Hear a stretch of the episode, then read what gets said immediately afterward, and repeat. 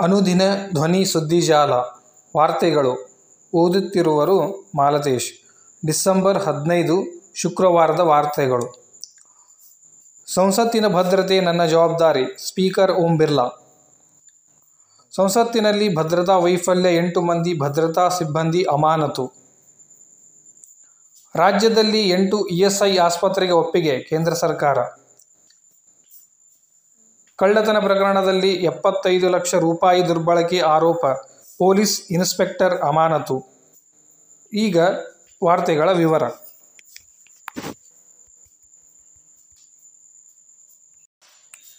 ಸಂಸತ್ತಿನ ಭದ್ರತೆ ನನ್ನ ಜವಾಬ್ದಾರಿ, ಸ್ಪೀಕರ್ ಓಂ ಬಿರ್ಲಾ.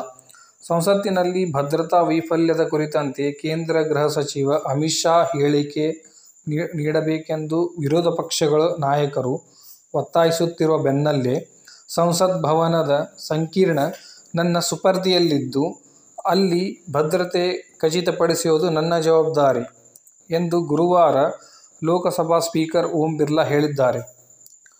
ಅಮಿತ್ ಶಾ ಹೇಳಿಕೆಗೆ ಒತ್ತಾಯಿಸಿ ವಿಪಕ್ಷಗಳು ತೀವ್ರ ಗದ್ದಲವೆಬ್ಬಿಸಿದ್ದರಿಂದ ಇಂದು ಲೋಕಸಭಾ ಕಲಾಪ ಪದೇ ಪದೇ ಮುಂದೂಡಲ್ಪಟ್ಟಿತ್ತು. ಸರ್ಕಾರದ ವಿರುದ್ಧ ಘೋಷಣೆಗಳನ್ನು ಕೂಗಿ ಸ್ಪೀಕರ್ ಪೀಠದ ಮುಂದೆ ಗದ್ದಲವೆಬ್ಬಿಸಿದ್ದರು ಗೃಹ ಸಚಿವರು ಉತ್ತರ ಕೊಡಲೇಬೇಕೆಂದು ಬರೆದಿದ್ದ ಭಿತ್ತಿ ಪತ್ರಗಳನ್ನು ಹಿಡಿದು ವಿಪಕ್ಷಗಳ ಸದಸ್ಯರು ಪ್ರತಿಭಟನೆ ನಡೆಸಿದರು. ಮತ್ತೆ ಕೆಲವರು ಲೋಕಸಭೆಗೆ ನುಗ್ಗಿದವರಿಗೆ ಪಾಸ್ ಕೊಡಿಸಿದ್ದ ಮೈಸೂರು ಸಂಸದ ಪ್ರತಾಪ್ ಸಿಂಹ ವಿರುದ್ಧ ಕ್ರಮಕ್ಕೆ ಒತ್ತಾಯಿಸಿದರು. ಇಡೀ ಸಂಸತ್ತಿನ ಕಾರ್ಯಾಲಯಗಳು ಸಂಸತ್ ಭವನದ ವ್ಯಾಪ್ತಿಗೆ ಬರುತ್ತವೆ. ವಿಶೇಷವಾಗಿ ಲೋಕಸಭೆಯ ಅಡಿಯಲ್ಲಿ ಬರುತ್ತವೆ. ಇದು ನನ್ನ ಅಧಿಕಾರ ವ್ಯಾಪ್ತಿ. ಲೋಕಸಭಾ ಸ್ಪೀಕರ್ ಆಗಿ ಪ್ರತಿಯೊಬ್ಬರ ಭದ್ರತೆಯನ್ನು ಖಚಿತಪಡಿಸುವುದು ನನ್ನ ಜವಾಬ್ದಾರಿಯಾಗಿದೆ. ನಾನು ನಿಮ್ಮೊಂದಿಗೆ ಕುಳಿತು ಚರ್ಚಿಸುತ್ತೇನೆ ಎಂದು ಸರ್ಕಾರದ ವಿರುದ್ಧ ಘೋಷಣೆಗಳನ್ನು ಕೂಗಿದ ವಿಪಕ್ಷಗಳ ಸದಸ್ಯರಿಗೆ ಸ್ಪೀಕರ್ ಓಂ ಬಿರ್ಲಾ ಹೇಳಿದರು.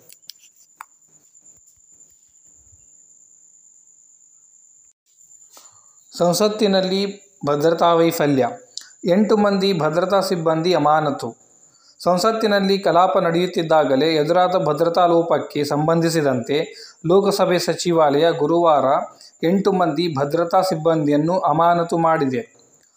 ಬುಧವಾರ ಕಲಾಪ ನಡೆಯುತ್ತಿದ್ದಾಗ ಇಬ್ಬರು ಯುವಕರು ಸಂದರ್ಶಕರ ಗ್ಯಾಲರಿಯಿಂದ ಸದನದೊಳಗೆ ಜಿಗಿದು ಘೋಷಣೆಗಳನ್ನು ಕೂಗಿದ್ದರು. ಅಷ್ಟಲ್ಲದೆ ಸ್ಮೋಕ್ ಕ್ಯಾನ್ ಹಳದಿ ಬಣ್ಣದ ಹೊಗೆ ಉಗುಳುವ ಕ್ಯಾನ್ ಹಾರಿಸಿ ದಾಂಧಲೆ ನೆವೆಸಿದ್ದರು. ಇದರಿಂದಾಗಿ ಸದನದಲ್ಲಿ ಆತಂಕ ಸೃಷ್ಟಿಯಾಗಿತ್ತು. ಇದೇ ಸಮಯದಲ್ಲಿ ಸಂಸತ್ನ ಹೊರಗೂ ಇಬ್ಬರು ಪ್ರತಿಭಟನೆ ನಡೆಸಿದ್ದಾರೆ. ಕೃತ್ಯದಲ್ಲಿ ಒಟ್ಟು ಆರು ಮಂದಿ ಭಾಗಿಯಾಗಿದ್ದು, ಮೈಸೂರು ನಿವಾಸಿ ಸೇರಿದಂತೆ ಐವರನ್ನು ಬಂಧಿಸಲಾಗಿದೆ. ಇನ್ನೊಬ್ಬನಿಗಾಗಿ ಶೋಧ ಮುಂದುವರೆದಿದೆ. ಪ್ರಕರಣ ಸಂಬಂಧ ದೆಹಲಿ ಪೊಲೀಸರು ಕಾನೂನುಬಾಹಿರ ಚಟುವಟಿಕೆಗಳ ತಡೆಗಟ್ಟುವಿಕೆ ಕಾಯ್ದೆ ಯುಪಿಎ ಅಡಿಯಲ್ಲಿ ಪ್ರಕರಣ ದಾಖಲಿಸಿಕೊಂಡಿದ್ದಾರೆ.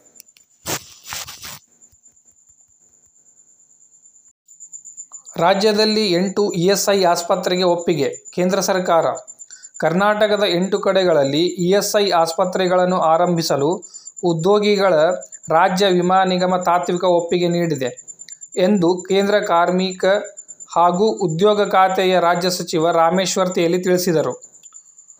ರಾಜ್ಯಸಭೆಯಲ್ಲಿ ಬಿಜೆಪಿ ಸದಸ್ಯ ನಾರಾಯಣ ಕೊರಗಪ್ಪ ಗುರುವಾರ ಕೇಳಿದ ಪ್ರಶ್ನೆಗೆ ಉತ್ತರಿಸಿದ ಸಚಿವರು, ಬೆಂಗಳೂರಿನ ಬೊಮ್ಮಸಂದ್ರದಲ್ಲಿ ಎರಡುನೂರು ಬೆಡ್, ದೊಡ್ಡಬಳ್ಳಾಪುರ, ಶಿವಮೊಗ್ಗ, ನರಸಾಪುರ, ಹಾರೋಹಳ್ಳಿ, ಬಳ್ಳಾರಿ ತುಮಕೂರು ಹಾಗೂ ಉಡುಪಿಯಲ್ಲಿ ತಲಾ ನೂರು ಬೆಡ್ ಸಾಮರ್ಥ್ಯದ ಆಸ್ಪತ್ರೆಗಳ ನಿರ್ಮಾಣಕ್ಕೆ ಒಪ್ಪಿಗೆ ಸಿಕ್ಕಿದೆ ಎಂದು ತಿಳಿಸಿದರು.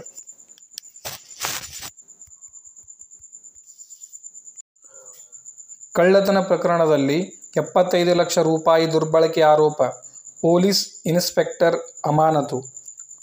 ಕಳವು ಪ್ರಕರಣದಲ್ಲಿ ಎಪ್ಪತ್ತೈದು ಲಕ್ಷ ರೂಪಾಯಿ ಹಣವನ್ನು ದುರುಪಯೋಗಿಸಿ ಪಡಿ ಪಡಿಸಿಕೊಂಡ ಆರೋಪದ ಮೇಲೆ ಬಿಡದಿ ಪೊಲೀಸ್ ಠಾಣೆಯ ಪೊಲೀಸ್ ಇನ್ಸ್ಪೆಕ್ಟರ್ ಶಂಕರ್ ನಾಯಕ್ ಅವರನ್ನು ಕರ್ನಾಟಕ ಪೊಲೀಸ್ ಇಲಾಖೆ ಗುರುವಾರ ಅಮಾನತುಗೊಳಿಸಿದೆ ಐಜಿಪಿ ಕೇಂದ್ರ ವ್ಯಾಪ್ತಿ ರವಿಕಾಂತೇಗೌಡ ಅವರು ಅಮಾನತು ಆದೇಶ ಹೊರಡಿಸಿದ್ದಾರೆ ವಸೂಲು ಮಾಡಿದ ಹಣವನ್ನು ದುರುಪಯೋಗಿಸಿ ಪಡೆದುಕೊಂಡ ಆರೋಪಗಳು ಹೊರಬಿದ್ದಿದ್ದು, ಆರೋಪಿಗಳ ವಿರುದ್ಧ ಬೆಂಗಳೂರಿನ ಬ್ಯಾಟರಾಯನಪುರ ಪೊಲೀಸ್ ಠಾಣೆಯಲ್ಲಿ ಎಫ್ಐಆರ್ ದಾಖಲಾಗಿದೆ.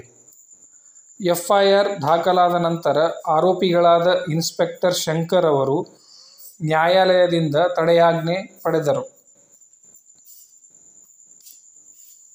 ಎರಡು ಸಾವಿರದ ಇಪ್ಪತ್ತೆರಡರಲ್ಲಿ ಬ್ಯಾಟರಾಯನಪುರ ಪೊಲೀಸ್ ಠಾಣೆಯಲ್ಲಿ ಶಂಕರ್ ಇನ್ಸ್ಪೆಕ್ಟರ್ ಆಗಿ ಕಾರ್ಯನಿರ್ವಹಿಸುತ್ತಿದ್ದಾಗ ಕಳ್ಳತನ ಪ್ರಕರಣದಲ್ಲಿ ಎಪ್ಪತ್ತೈದು ಲಕ್ಷ ರೂ.ಗಳನ್ನು ದುರುಪಯೋಗಪಡಿಸಿಕೊಂಡಿದ್ದ ಆರೋಪ ಕೇಳಿಬಂದಿತ್ತು ಅವರ ವಿರುದ್ಧ ಭ್ರಷ್ಟಾಚಾರ ತಡೆಯಾಜ್ಞೆ ಮತ್ತು ಭಾರತೀಯ ದಂಡ ಸಂಹಿತೆಯ ಸಂಬಂಧಿತ ಸೆಕ್ಷನ್ಗಳ ಅಡಿಯಲ್ಲಿ ಪ್ರಕರಣ ದಾಖಲಿಸಲಾಗಿದೆ.